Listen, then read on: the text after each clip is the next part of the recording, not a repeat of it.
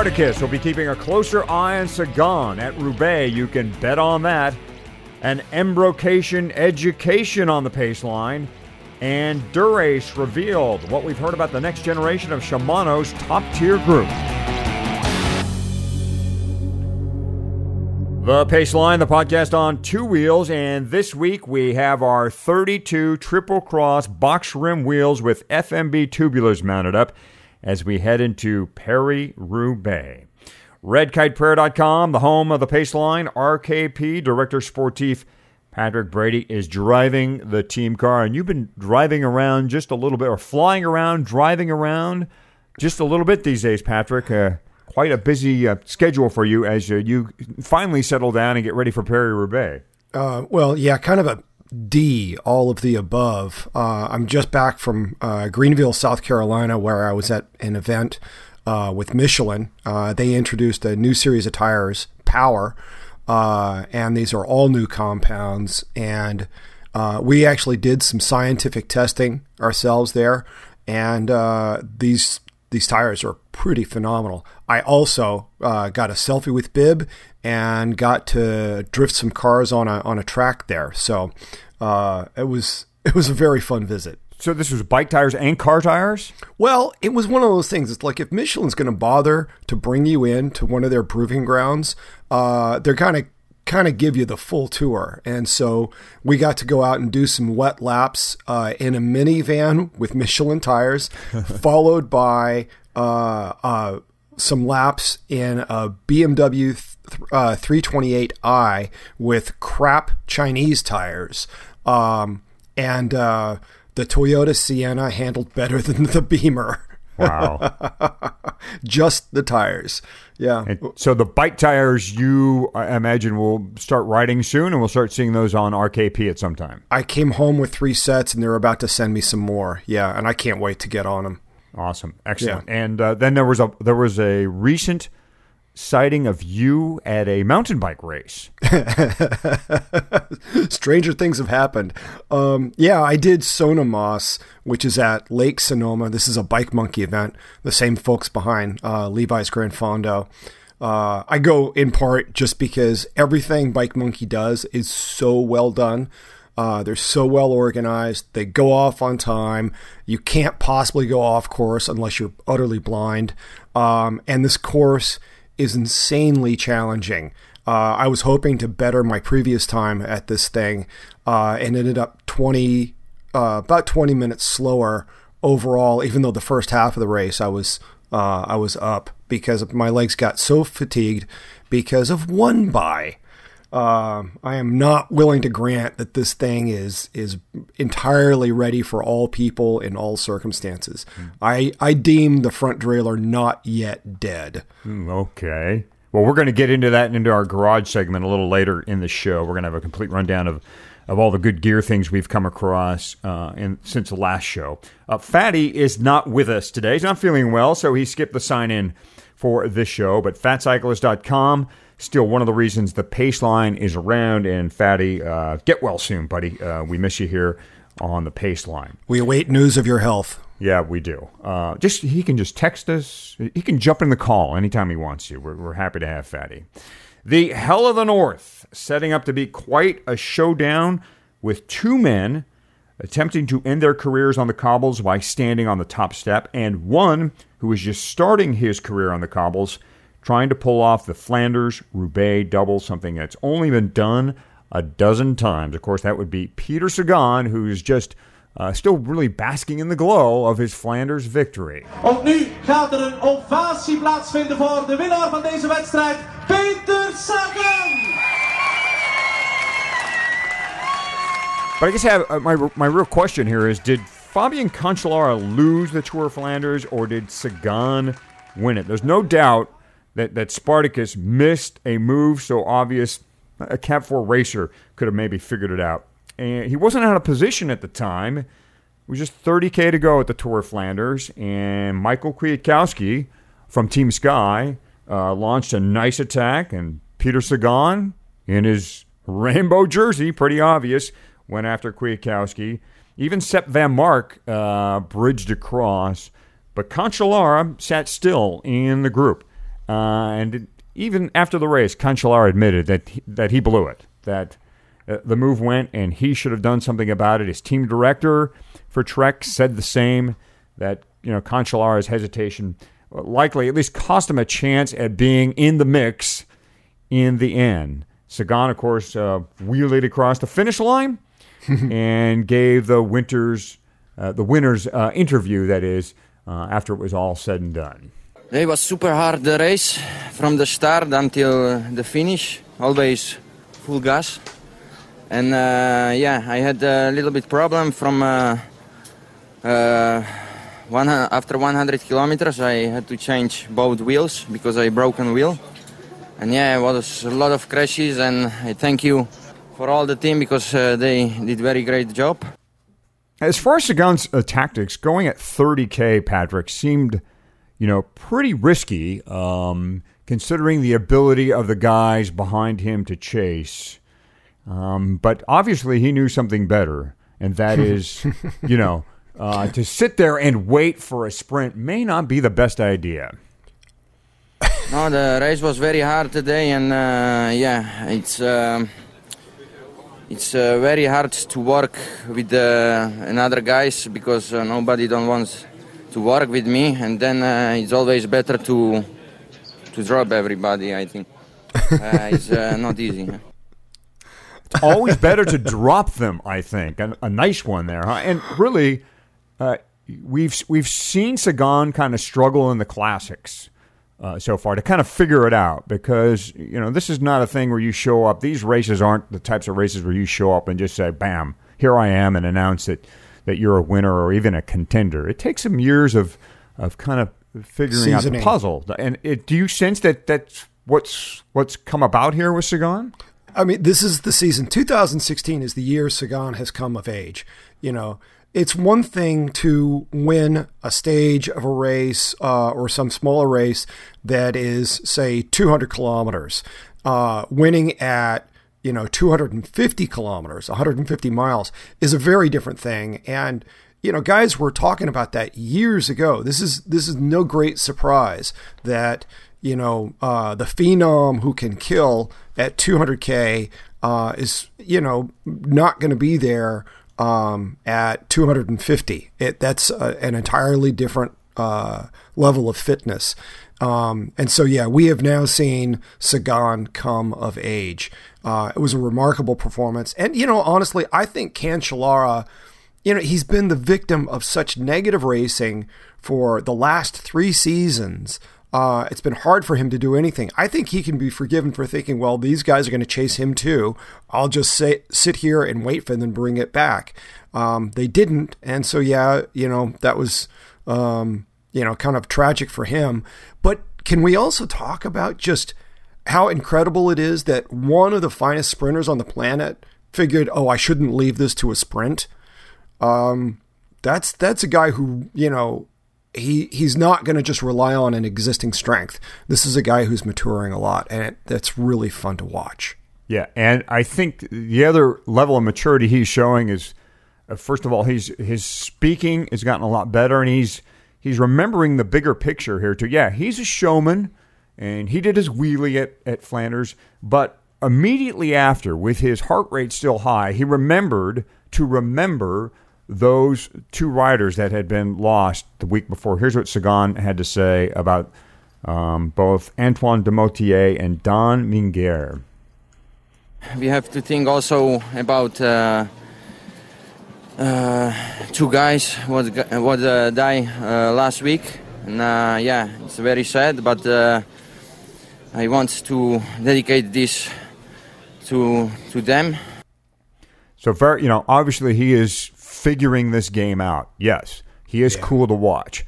Yes, he can do wheelies. He can he can go at 30k or he can win a sprint, and he can do the other the smaller things. I think too that are going to make hopefully make a great champion because the door is opening now. We know that you know Cancellara and Boonen. This is going to be probably their last shot at the cobbles.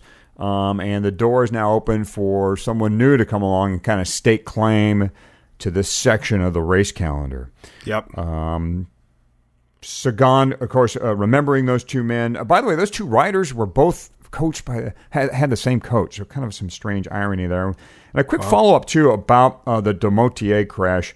Uh, Brian Cookson, the head of the UCI, says they will be holding a special meeting this month about Peloton safety. And some of the things on the table would be uh, restricting the number of motos and rules on passing, both on the table. And then one experienced, I guess, motor rider has reached out to Cookson suggesting that the motorcycles themselves being ridden in the Peloton have gotten too big, that 1100 and 1300 cc motorbikes might be just too large um, considering the, the packed traffic that's going on. So I just want to let, let folks know that the Cookson and the UCI are working on the Demoitié situation, not only that incident itself, but what they need to do about making a safer Peloton. So, who is looking for redemption at Roubaix after uh, missing out at Flanders? Well, Tommeke, right? I mean, the last we saw of Tom Boonen at Flanders, he was working for Niki Terpstra, a teammate, obviously, just before the decisive move. Uh, Yep. Boonen going for a record tying fifth Paris Roubaix. Kind of in a strange position, though, isn't he, Patrick? I mean, this is almost swan song like. Do you think a writer in in this position of his career really has the motivation to do to, to, to win a fifth or to, to cap off a career going out on top? you got to figure he's hungry for this. You know, he's hungry for almost nothing else this season the way he is for this. I mean, dude, I would pay money for a two up breakaway of Boonen and Cancellara. You know, have them go away with 100K to go. Um, the entire rest of the field could just sit up, and I just want to see those two guys whoop on each other for 100K and just see what happens. I, I seriously, I would pay money for that. And then, of course, we we had Sagan. Of course, will be going for trying to become the only the thirteenth or, or for the thirteenth time do the Flanders Roubaix double. Um, both Boonen and Cancellara have each done it twice. Um, the feat has only been accomplished again a dozen times. So Sagan looking at that, he's getting a lot. I was watching some some video before uh, in in the, the lead up to Roubaix, and he's getting all the press attention. There's a lot of stuff on him right now, so very difficult to, to pull off the Flanders Roubaix double. Team Sky uh, probably looking for something better out of Roubaix than they saw at Flanders. Not, a, I mean, they had a good day, and they had a lot of riders in the mix at the end, including Kwiatkowski. Michael Kwiatkowski, probably not a man for Roubaix, probably going to bounce around on the cobbles a little bit too much. But you got to believe that they're going to be looking to get in the mix there in Roubaix in some way. And the Belgians, too, overall, um, kind of had a rough day at Flanders. Uh, yeah, Sep Vanmarcke was on the podium, and that's cool for them. But, uh, you know, the team's, the country's biggest team, Etixx, really not a factor in the end. Boonen did hurt his wrist during an early fall on at Flanders. Appears to be okay and should be fine for uh, Roubaix. Greg Van Avermaet will not be in Roubaix. Um, he went down with most of his BMC teammates with about 100k to go. Uh, looked like his team was actually trying to move him back to the front. Van Avermaet, in the form of his life too, broke his collarbone. So no Roubaix, no Ardennes. BMC's main attraction, Patrick, may be uh, a guy you named a 2015 uh, Rider of the Year, Taylor Phinney. Uh, The American is going to be in Roubaix, um, and BMC, I suppose, could try to rally around him. Oh, dude, he's. I mean, he's a natural for Roubaix, even in a way Van Avermaet is not. I mean, he's twice winner of the U23 Paris Roubaix. Um, even even if Van Avermaet hadn't gone down and broken his collarbone, I'd still pin it on Phinney for from BMC. Yeah, well, Greg Van Avermaet was in really good form, and he was in tears the last we saw at Tour of Flanders after uh, crushing his collarbone um, along a sidewalk there. Mark Cavendish will make a start at Paris-Roubaix. Dimension data writer now, sport director Rolf Aldag confirmed that Cav will race the cobbles for only the second time of his career. Uh, I guess Cav has ambitions about maybe you know turning from sprinter into somewhat of a classics guy near in the twilight of his career, near the end of his career. He's still the wrong build for you know. It, I mean, to really contend for Roubaix, um, no. And I mean, I, I don't. I don't pin anything on Sagan. If Sagan wins Roubaix, um, this will be far bigger than people think. I mean, it's not only a matter of the the the Flanders Roubaix double hasn't been done very often, uh, but I, if memory serves, no one has done it uh, in their first, you know, following their first win at Flanders. You know, again, uh, Roubaix is a, another 50 kilometers longer. You know, another order of magnitude in terms of length and difficulty. Um, so I'm I'm not really holding my breath for Sagan, and that's no insult against him. It's just uh, it's a different beast altogether. And I think that this Sunday will be a day for either Boonen or Cancellara. At least that's that's what I want to see. That's Right. you know kind of the natural order that would make me happy. All right. So there will be some sprinters at Roubaix. Ca- again, Cavendish looks like he'll ride in support of teammates, though. Tyler Farrar will be there. Bern- Bernhard Eisel will be in there. Uh, speaking of sprinters, uh, back to Flanders for a second. Uh, Andre Greipel, who turned in actually a nice day at Flanders, uh, usually shows himself quite well there. Went on some attacks. He's released his power numbers. I love this stuff. Yeah. Power numbers from his Sunday efforts. He had a max effort of 1,600 watts, and he laid down a 20 minute effort where he averaged just under 400 watts. On the Quaremont, he averaged 455 with a peak of 716. That was after almost 200K of racing. And then on the Koppenberg, we saw him churn out 500 watts and a cadence of 68. And that is some that is some grinding oh, right there. Oh, Wait, don't forget. And he was he got he still got caught at the top of the Koppenberg, 550 watts, and he got caught. Mm-hmm. I mean, so what were the rest of the guys doing who caught him? 600, 650. Yeah. You They know, hammering, yes. I mean, just yeah, those are insane numbers. Such absolutely huge numbers. Um, but also, yeah, that 68 cadence. You know, come on, guys, use your brains. You know, I, I remember when everybody wanted to accuse Cancellara of having, you know, a motor in his bike. And the thing was, he was just running a 25 when Boonen had a 23. You know, give yourself some gear. You know, this Mm-hmm. Yeah. cadence thing kind of helps out. At Flanders, we saw a, a fair number of 28 cassettes. In fact, that's what Sagan rode. He had a 28 with a a semi. We had a 53 36, I think, uh, front chainring setup. A little odd with the ramping matches there, but uh, that's the setup he went. And you could tell too when he was going up the climbs, he was he was spinning. He was giving it the hamster treatment going Yeah. up those climbs, saving his legs. And you could Um, see guys blowing up who'd only ri- ridden with the 23. Yeah, yeah, yeah. It just it saps you to try and grind up like that. Uh, we did spy some disc brakes at Flanders. Speaking of gear, Lampre was uh, using them, and the Shimano neutral support vehicle kind of went with a ceremonial uh, disc wheel. Um, although I think they had the wrong rotor size. If, if Lampre needed something, they had the wrong rotor size. Oh, God. Um, during the midweek classic, there was a couple of pro continental teams running disc brakes as well. But again, not the kind of thing maybe we anticipated with the UCI lifting, you know, allowing teams to run disc brakes wherever they want to. We figured the spring classics would be a good spot for this. Um, so far, going into Roubaix, looks like mostly we're going to still see rim brakes uh, out there on the pros, probably for wheel change reasons and compatibility issues. Uh, It's a big surprise. It's a big think? surprise. Yeah. well, I mean, and, and we might get weather at Roubaix too, which Yep. would, may may cause some double thinking. oh, thank God. Finally, a little weather at Roubaix. That would be nice. But, Yeah. I mean, seriously, with all the money that SRAM, Shimano, and Campagnolo are spending on these sponsorships, you would have thought that particularly SRAM and Shimano would have just ordered the teams to start running disc. Um, Do they have the power to do that? As a sponsor, yeah. When you're paying as a sponsor and dropping six, seven figures on that sponsorship, yeah, you've got that kind of spon- uh, that kind of power. Now, for the teams that actually, there are teams that don't get sponsorship from any of those three, and say buy uh, Shimano groups. Um, those teams, yeah, they've got zero power over them whatsoever. Um, but for the teams they sponsor, traditionally they do have that kind of uh, power, and I it makes me wonder if a they haven't pushed very hard, or if the teams have pushed back to a really surprising degree. Um, I've yet to hear from anyone close enough inside who can tell. Okay. Well, while we're on the topic of the cobbled classics, it feels like the right time to reveal just what keeps our legs warm on a crisp spring day. We're going to get a little embrocation education coming up next on the Paceline. koers die misschien anders gaat verlopen. Het gaat niet echt zijn van het is geen, geen beestenweer, zoals ze zeggen. Tom Bonen, pas maar op. Het is altijd Tom Bonen, zoals mijn broer ook zegt.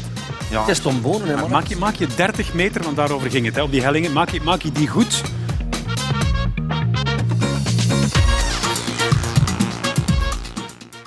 A true hardman opts to forego the knee or leg warmers and instead chooses an embrocation to cover the knees. The liniment provides warmth for the legs and keeps the blood circulating and muscles supple.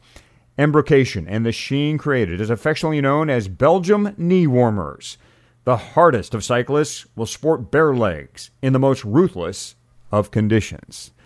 The Pace Line, the podcast on two wheels. Michael Hotten, Patrick Brady, Fatty not with us today, but uh, hoping to get him back in the mix soon. The inspiration for this Take a Poll segment on the Pace Line comes from RKP's Patrick Brady and a post you wrote, I guess, about nine years ago. And it goes something like this. As it was my first season of racing in New England, everything I thought I knew about the cold was coming up short. My tights were too thin. The only jacket I owned was a windbreaker. I'd never seen booties. And I was trying to split the atom here with an axe. I dropped by the local market and picked up a good sized jar of icy hot. Afraid of using too much, I applied it only to my knees. An hour later, my knees felt amazing, but my calves were cold and my quads and hamstrings, protected by that ultimate insulator, six ounces of Lycra, were shockingly, surprisingly cold. I have learned a lot since then. Embrocation has been a helpful ingredient in many of my best race performances, and it is something I truly continue to use on a regular basis. Patrick, you have the con. Well, the big reason I wanted to bring this up is I wanted to touch base with both you and Fatty to see if this was part of your practice at all. Um, you know, cold weather riding. Um, I guess I'm still just kind of surprised how often I run across people uh, who, you know, I'll be out on a cold ride or a cold wet ride, and they'll look down at my legs and they go, "Dude, they're bare." And I was like, "Well, not really." Um, you know, it. So that that piece I wrote um, about my introduction to embrocation when I moved to New England from Memphis, you know, I owned one pair of tights. Yeah, I had one windbreaker. Um, and we started showing up to the spring races with UMass. And I mean, we're talking uh, February and March in New England. Um, you know, it'd be like 39 and raining. The number of races where those were the conditions 39 and rain, I can't even begin to tell you. Um, and so older teammates of mine were looking at us. Heck, at first, I didn't even know what knee warmers were. Um, and so they'd look at us and go, no, no, you, know, those are just going to fill up with water. Uh, get this cream on your legs, spread it around. It'll insert your legs, it'll help warm them. Um, and in the rain, uh, it'll seal your skin from the rain so you don't go hypothermic. And I, you know, I had some occasions where I pulled out of races because it was cold and wet and I didn't have Embro. Um, and that really changed everything for me. And uh, a couple weeks ago at Chileno Valley, it was kind of the the final ingredient in that uh, collection of choices that I made that day that really helped keep me uh, super comfortable. Um, with uh, Pete Smith of Mad Alchemy a couple years ago, I did a, a special RKP edition Embro, uh, Cream of Courage. Um, and uh, it's a, a pretty neat thing that serves me in most circumstances. But actually, uh, I had to go to one of his medium Embros, uh, the the Tim Johnson special edition uh, that I ran on Chileno Valley, and I mean, you know, it was it was kind of all the tricks that I knew. You know, you get your bibs on first, you pull the legs up. Uh, you massage it in. I went from you know the top of my thigh all the way down to my ankles. Um, and uh, you know you really massage it in. It's funny because I've seen some university actually undertook a study to see if it worked and decided no, it doesn't do anything at all. And it's like, well, sorry, I can't help you guys because I use it. Europe uses it. You know, thousands and thousands of writers, successful writers, have used it over the years. And anytime it's wet, I immediately go to the Embro. Um, and so, yeah, we're missing out on a little piece here, not having Elden. But I mean, how about you? I know I left some with you my last visit down there. Uh, have you given it a try? Yeah. Uh, before we get to me, uh, first I want to just hear one other item from you, and that is whatever happened to the icy hot. Now that must have been. How did you arrive at icy hot? That was your first. That was your entry level. That was your entry drug to this, right? Well, the thing was, so the the guys I knew who had good Embros, they'd been racing in Europe and brought it back with them. And so unless you just happen to get lucky, you know, and walk into O'Neill's or the Bi-X in Boston or something like that, um, Landry's, you know, unless you got into one of those really great pro shops and they had some, you know, your only choice was to go to the drugstore, you know, uh, walk in the CVS and see what they have. And so I was like, well, Icy Hot's the hottest stuff I know of. And so I bought that. And, you know, I mean, to its credit, it worked pretty well. Yeah. Um, for me, I I like you will put on Embro when I uh, know it's going to be wet, when I know I need to go quick or fast or race, um, and when it's obviously cold as well. Um, otherwise, on, on normal training days, I'll, I'll pull on the leggings or the knee warmers or what have you because uh, they come off uh, if I need to. Um, they don't create quite the smeared mess uh, that Embro can. Uh, I think once I tried putting Embro on and then pulling leg warmers over that, and that was a recipe for disaster. Uh, Oh, I did that once in the Alps. It was below freezing, freezing and snowing, and I, yeah, I put on full Embro and then pulled on leg warmers over that, and was really almost warm enough. Um, I didn't like the effect I got from it. It just was it, it, the the Embro was kind of trapped under the the leg warmers, and I ended up with a, a pair of leg warmers full of Embro in the end. And I think it rained on top of it also. I was creating some sort of weird soup there. I think. Well, you know, one of the things when when people kind of question it, uh, I tell them to go look up uh, accounts. There's this one particular interview with Andy Hampsten uh, about the '88 Giro and the ascent of the Gavia and the extra steps they took, and uh, you know, while they used some Embro on the legs um, because they knew that they were all going to lose their jackets on the climbs, um, they sent out one of the Soigneurs uh, to a drugstore someplace uh, to buy an industrial vat of lanolin. And the guys smeared lanolin on their arms, their upper bodies, everything to just kind of seal them up as much as possible.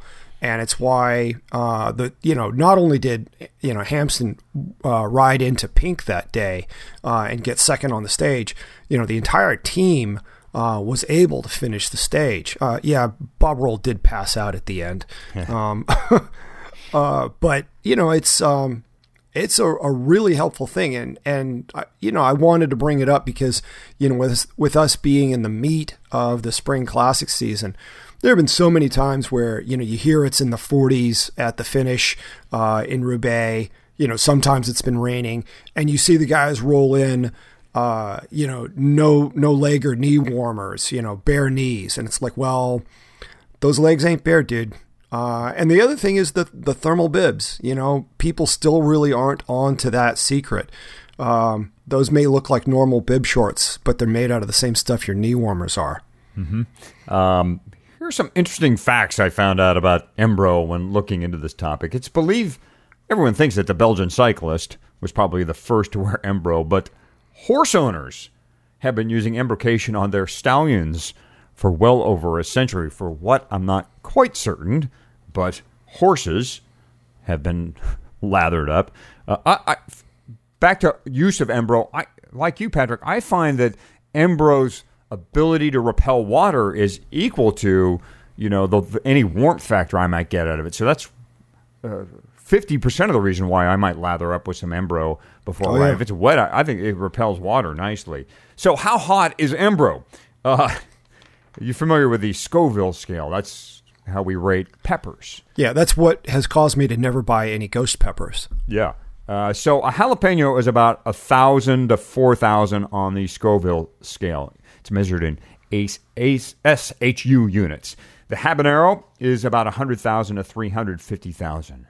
The pepper used in uh, Enzo's Embro stick reaches a million on the Scoville scale. Uh, that is some significant heat. Um, the heat is diluted though because of the lanolins or whatever creams might be involved, so you're not getting the full the full effect of a, of, a, of, of the pepper, but um, it does embrocation reach about a million on that on that scale. How warm are your legs really? This is something you brought up, Patrick. You know the study that was done. Uh, your legs may feel warm, but it's uh, actually a kind of a chemical bait and switch, according to some people. That you're kind of tricking your mind into thinking that they're warmer than they are. I mean, there's no coverage. Well, there are some. There's a thin layer of coverage, but um, your, your the the spice on your legs is giving is making them feel alive as opposed to numb, which can happen in the cold. You think that might be some of the effect here that you're feeling kind of this Well- this experience? My experience from racing in cold conditions uh, when I didn't have Embro, you know, what happens is, you know, that that outer layer of skin and subcutaneous fat just ends up going numb. Um, and I know when I feel that that I'm in trouble because that that cold is going to start penetrating into the muscle, and my my muscles are going to start shutting down. Uh, and I don't mean like you know paralysis or something, but they're just not going to fire as effectively. And so the spice, uh, you know that that uh, capsicum um, in the Embro, what it does is it irritates the skin. And so when you see the skin turn red, you know, the red, that's blood flow that's being caused by the irritation. And so, you know, yeah, you're losing a certain amount of, of heat uh, that way. You know, you're burning extra energy. But what it does is it makes sure that, that there's adequate blood flow uh, through that topmost layer of skin uh, so that your muscles stay warm and will continue to fire. Uh, you know, some years back, uh, I think you've done it. The Pine Flat Road Race outside of Fresno uh, goes up into the Sierra just a little bit. Um, I had only recently moved to California, and among the many things that got tossed were all my old school Embros. And so, in a rainy 50 degree road race, uh, I went with knee warmers. And it rained. It, there was a period where it stopped, but, you know, except for like, you know, 30, 45 minutes out of the three and a half hours I was out there, it just poured rain my knee warmers, just like a teammate of mine had told me, you know, eight years before, uh, my knee warmers soaked up all that water and pulled on my legs to the point that it actually made the the the leg gripper uh, on my right thigh pulled so much that it made the skin raw. I was unaware of this until I got into the shower after the race, and I made a sound that caused my teammate to ask, "You okay in there?" uh, I was actually bleeding from that site. Uh, the the knee warmers had pulled down on my skin so much it had ripped the skin. Yeah. So Again, uh, the, well, the cool thing about Embro is, is it's really probably a natural pro- the, the the heat element is a, na- it's a pepper. It's Yeah. capsicum, as you said. The the you'll hear two words when Embro is mentioned: capsicum, which is just a pepper. I mean, a habanero is a capsicum, and a bell pepper is a capsicum, and then capsaicin is what gets produced. That's the the heat producing element that comes out of caps capsicum. Yeah. uh, that makes things so hot. Um, as you mentioned, Patrick, there's a right way and a wrong way to put on your Embro. Make sure it's the last thing you do. You want your bibs on. You want to put chamois cream on first Yep. before you put your Embro on. Um, and as soon as you put it on, um, smear it on your legs real nice. And then what? Wash your hands. You were particular last time you were here about washing your hands with something to get it off. Yeah. Well, Dawn or something like that that's known to break up oils. Okay. Yeah. And- I I know guys who will use nitrile gloves and then just toss the gloves. Um, so that's another uh, option. Um, some years back, uh, 97 or 98, when Cross Nationals were uh, at Fort Devens, uh, just outside of Boston, uh, I happened to be in uh, Toby Stanton, team director of Hot Tubes. I happened to be in his van with his juniors and former, you know, but back then current pro uh, Frank McCormack of the Saturn team. And uh, Frankie was giving the juniors all his best tips for cross race, race prep. And one of the things he said was, okay, so now once you got your Embro all over your legs, don't wipe your hands off just yet, but pull up uh, pull up your base layer and, and push your bibs down and rub it all over your back. Get it on your lower back. And so that way, you know, as as the race wears on and you're kind of inclined to start tightening up, it won't happen so much. Um, and I was like, whoa, okay, I'm going to remember that one. And man, and you know, I got to say, you know, dismounting and running and then getting back on a cross bike where your position is the same as your race bike, you haven't raised that bar at all. Yeah, a, a back will start to tighten up. And uh, Frankie's little tip there is one that I do pull out from time to time. Right. Yeah. Um, another tip: uh, watch your containers. Container of Embro can look a lot like a container of chamois cream. Be careful. Make sure that things are clearly marked, especially you know early in the morning when you're getting for a race or a ride.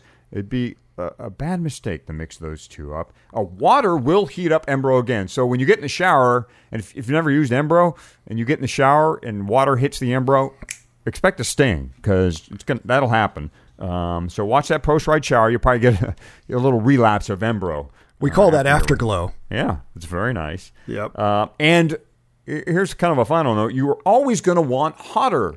You know how when you eat spicy foods, and the first time you may eat something spicy, the next time around you're always maybe looking to up the ante a little bit. Same with Embro.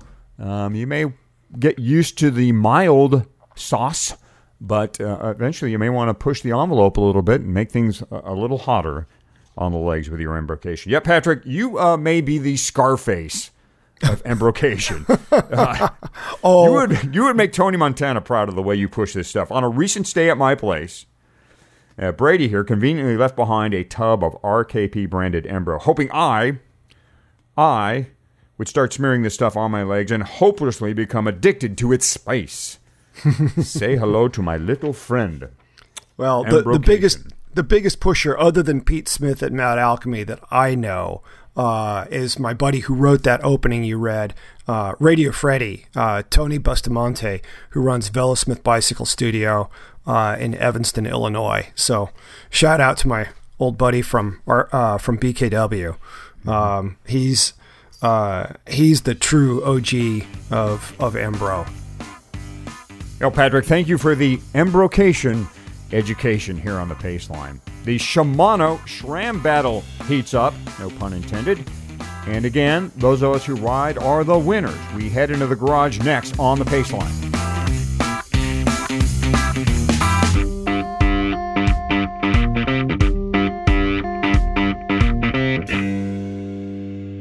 The Pace Line, the podcast on two wheels. Michael Hotten, Patrick Brady, Fatty missing today, but we hope to have him back uh, for next show. Last Paceline, of course, we detailed SRAM's new mountain entry, the 12 speed Eagle Group, and we're going to have a postscript from Patrick in just a few on one by systems in general. But front and center on the Paceline and in our garage segment this week is Shimano's next generation of Dura-Ace. Um, this was a solo report by a major publication about some of the details in Shimano's new Dura-Ace. Uh, we talked about uh, some quick photos, some Instagram shots that were taken of the group set in Taipei. But so far, we've only had this one report, and Paceline here, we've not substantiated everything that's in this report about what could be involved in the new Dura-Ace group. Um, the highlights will include a power meter, road specific disc brakes and rotors, improved DI2 integration, drag free hub, and the same shifting firmware that's been seen in XTR DI2, the mountain group. So Dura-Ace, according to this report, will continue to be an 11-speed system. Um, it will have some of the fine details of, or some of the same look as as the current group set does. Maybe a little change in polish, and therefore, and again, those photos that came out of Taipei kind of show where they're headed with uh, the look of the group set. The Di2 version has been slimmed down with uh, smaller motors and batteries to try and light things up. And then, of course, features a firmware uh, taken off XTR Di2. So let's break this down real quick. According to the report that we read about the new Dura-Ace, road specific disc brakes. The rotors will be road specific with an aluminum carrier that presumably cuts down on weight. There's a power meter um, built into the crankset, which retains the crankset will have that four-arm look that, that we've become used to with the 9000 series. Um, the power meter will include uh, strain gauges on the crank arms. Uh, Patrick, do, are you do you know how strain gauges work? Is there any particular reason they would go with that? Well, it's uh, strain gauges are you know the basis of what everybody's using uh, to measure wattage uh, right now. I mean the the stages system, uh, you know that uses strain gauges in the crank arms. Pioneer's system, again strain gauges in the crank arms, uh, as opposed to say in the spindles like the Garmin Vector system, uh, or in the bottom bracket spindle like the granddaddy of them all, SRM. Um, and uh, you know stages has done a really great job of legitimizing this particular technology and in a lot of ways it makes uh, better sense than any of the other systems that shimano would just simply incorporate this into the group rather than make it uh, an option is pretty monumental Right. um, I, I really applaud them for this Okay. Uh, this would be Shimano's first power meter, too, by the way. They've uh, integrated the junction box. Uh, they've developed a sleek box that secures into the bike's frame. That means no more hanging the junction box off the stem. Again, trying to clean up the look. You know, if, the, if there's one thing that SRAM ETAP has over Shimano's Di2 is that the SRAM, you know, it's got a cleaner look. There's no a lot of wires Indeed. or yeah. So it, Shimano possibly here trying to, to um, trying to clean up their look a little bit with the Di2. Uh, by the way, there still is a mechanical version of the of the new Dura-Ace as we understand it. Uh, Shimano will be bringing this is the big. I think this is the biggie, Patrick. They'll be bringing that synchro system debuted on the XTR Di2 to the road. yeah Um, so Yeah. that works. Ba- basically, explain how that works and how you feel it might apply or work on the road. So with Synchro, what you do is you pro, uh, you program uh, the succession of shifts that you want uh, to execute. Um, and so if you want, uh, if you've got a properly spaced uh, cassette and properly spaced uh, chain rings, uh, it, you can set it up so that you shift first, second cog on the on the cassette in the small ring. Then the, then your next upshift is to downshift a cog and then shift onto the big ring. And that back and forth sequence of perfectly spaced shifts, you know, for the smallest possible increase in gear inches can be programmed into the system so that you have exactly the succession of shifts you want. Plus, you can also program it to shift down in a different way. Uh, you know, so one uh, one succession for upshifts, a different succession for downshifts, and this thing to me is what makes one by completely not worth having a conversation about. You know, you can have two shifters and you don't have to think about whether or not you're shifting uh, your big ring or a cog. Um, it takes care of everything for you, and plus, because it's Di2, the shifting is utterly flawless. Right. When I But there- tried, is there any reason to believe? I mean, it's proven itself in the dirt. Is there any reason to believe this this won't work on the road? That somehow roadies won't be able to adapt to it, or No, it'll just want be more foolproof.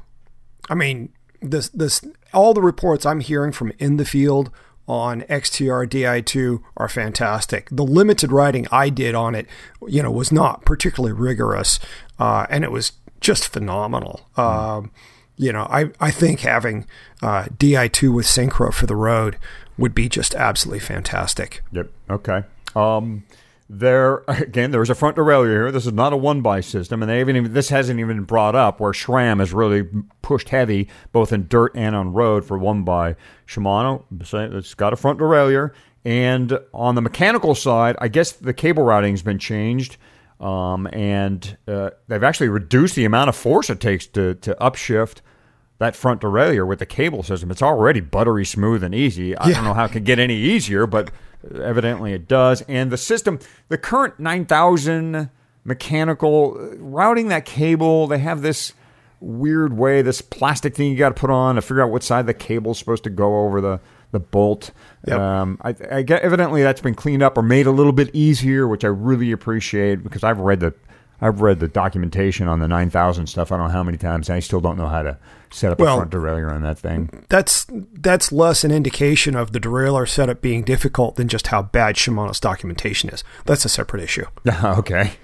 Um, and a uh, final note here: a pretty radical uh, rear hub. You know, Shimano also makes hubs, and they usually release that when they do a new group set. So this new hub is pretty crazy fantastic if this reporting is accurate.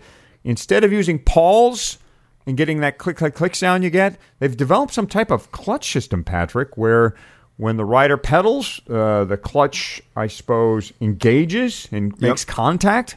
Um, and when you uh, stop pedaling, a spring takes over and pulls the, the plate away from the hub body and allows freewheeling, and it is noise free. And uh, you know the faster engagement. That's Faster that's the single. engagement? Yeah. So it's it's it's dragless coasting and faster engagement. So the two things that you would want from a better free hub, you've got with this roller clutch. And because it's a Shimano roller clutch, uh, I'm I'm willing to just go ahead and assume on the front end that it's going to work pretty amazingly. Um, they're not the first to do this. There have been some others. Uh, I remember seeing one in '96, and we were all. Uh, it was for a mountain bike uh, wheel, and we were all completely blown away uh, with how instantaneous the engagement was. Um, and then 72 hours later, uh, it was back and had seized in a mountain bike race. So, what are the chances that you'll see any of this at the Sea Otter, of this new Shimano stuff? Uh, somewhere between zero and negative one. And that is why. Uh, well, they don't. Shimano doesn't want word of this out yet. Uh, they're kind of upset that uh, reporting was being done on this at all. Um, you know, I, I mean, as scoops go, you know, for the tech obsessed, yeah, it's a it's a pretty okay scoop, but this is information. Um, and I, you know, I don't want to. Uh, uh, I don't want to belittle the work that my friends at Velonews did. Um, you know, this is information that was going to come out anyway. Um, this isn't like some sort of doping scoop where it's classic investigative journalism. They did get the scoop and they worked really hard to get it.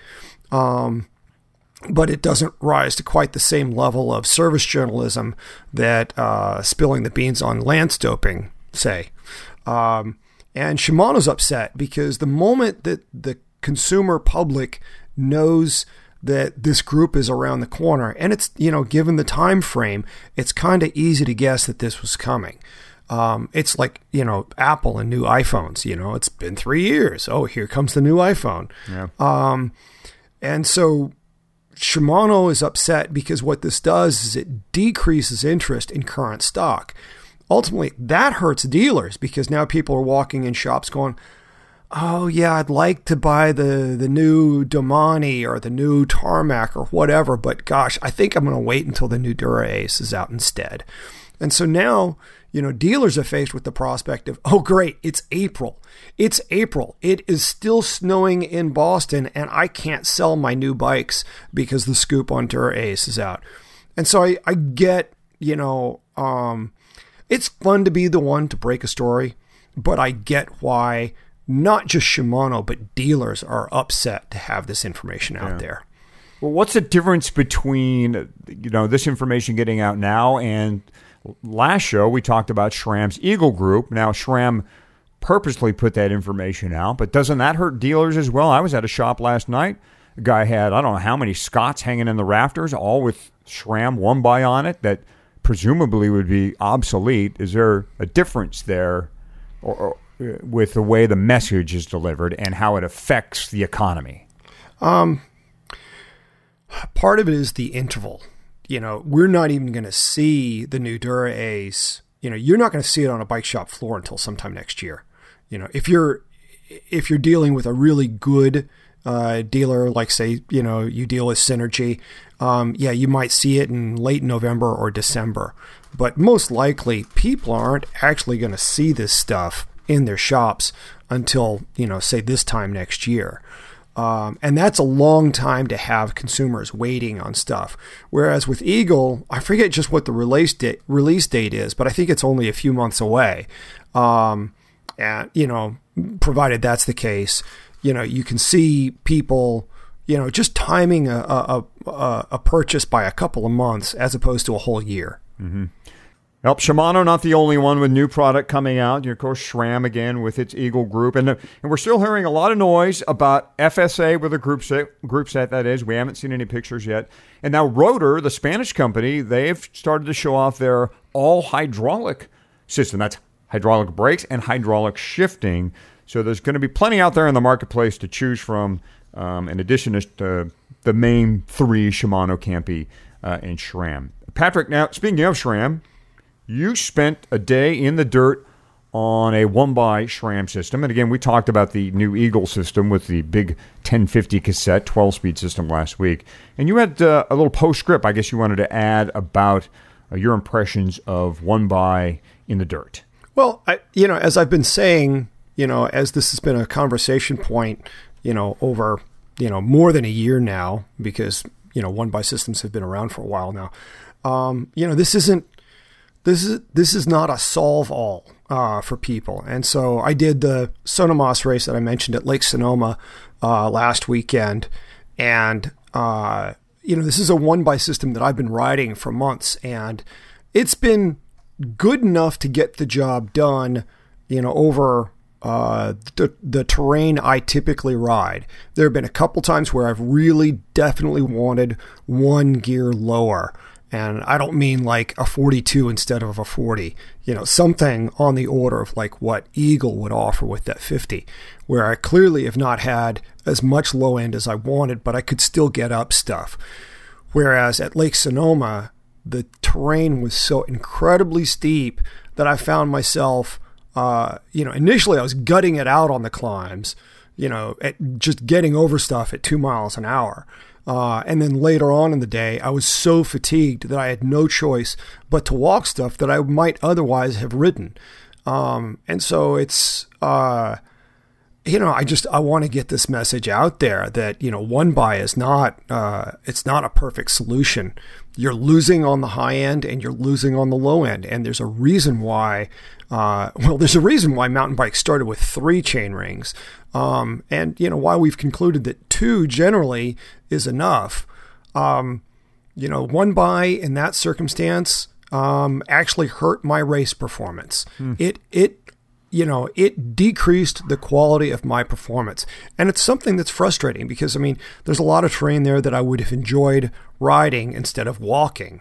Um, you know, I think I think Eagle may get it done, um, but the way that SRAM is trying to get everyone to drink this one by Kool Aid, you know, it's it's not a perfect solution. Certainly not in places with actual mountains. And it's got to be one of the reasons Shimano has kept up with a two by system on on its mountain groups. I mean, they they do offer a one by, but they say, hey, if you need two by, we've still got it. I tell folks who ask about off road racing, especially, mountain biking, what they should go with. I say, you know, what type of event are you up for? If it's a longer event with long sustained climbs, I say get get on a two by. You'll you'll be glad you did. Um, if it's short, punchy climbs, if you're an XC racer doing uh, something under two hours, you know, one by is probably going to be the thing you want. You're going to save yourself some, maybe a chain drop or some headaches of front shifting. Um, you're going to be a little quicker that way. But in, in, in a cross country scene, you, you probably can. In a short cross country scene, you can probably power over stuff. Yeah, But otherwise, I- I traditional still- terrain, sure. Yeah, I still see that there's there's room for the two by system, and especially with people that don't bring all the fitness in the world to the scene. Um, the 50 is going to be an interesting experiment. We'll see how many people can actually use that. It's been described as a bailout gear by by folks who've ridden it, not necessarily by SRAM, but by some of the reviewers who've been on it so far. I guarantee you, I would have been in in that gear quite a lot last Saturday. Wow, yeah. It's a pretty big jump. They go right from the 42 to the 50 on that. So, well, still room for the two bys, uh, two by drivetrains in our world as far as we see it. Um, Intense Bikes. That's a mountain bike company. They're out of Temecula, California. Small company. Um, they have a new bike out. It's called the Trail Spider 275C. I'm assuming that's a 27 and a half wheel size. They've done something pretty cool, Patrick. Um, they are giving dealers first shot at this bike. In fact, they're telling all their online accounts lay off. You cannot put the bike online. We want to give our dealers, our showrooms, a chance to show this bike to the public before it becomes available online for sales. It's a grace period, I think, of 180 days. I can't remember the exact time frame. Yeah. But they want to give dealers a little bit of a head start here. Yeah, it's fantastic. I, I totally love this. I was blown away when I first read the news, and I think it's really terrific. Uh, Intense's president, uh, Andrew Herrick, is an old friend of mine. Uh, heck, he sponsored the first team that I ever rode for back when he was the president of Pedro's. Um, and uh, this was something uh, he dreamt up and it's just a, a, a fantastic way uh, to show just how important the IBD is uh, to Intense, and yet uh, the fact that you know at some point these bikes will be available uh, through the internet. I think it shows that you know they're a forward-thinking company and they understand that you know consumers buy many consumers buy in a manner different than they used to. Not everybody walks in the IBD, mm-hmm. um, but this is a way to show where their roots are um, and you know what their preferred business model is. Right, and Herrick also emphasized one other point: not only supporting the independent bike dealer, but also that the bike itself at this price point, which starts at forty six hundred and goes up to ninety five hundred for this bike, so it's a nice bike, should be felt and fit and seen in person to truly be appreciated. So he thinks for the customer as well, the potential rider as well, this is the better route that they go in and they see this bike, maybe ride it, get a fit on it because it's an it's an expensive bike and it's something they're going to want to be sure about and you really can't be sure about things online. You're kind of guessing online. Yeah. So he thinks yeah. for from the on the customer level too, this makes a hell of a lot of sense to give them first shot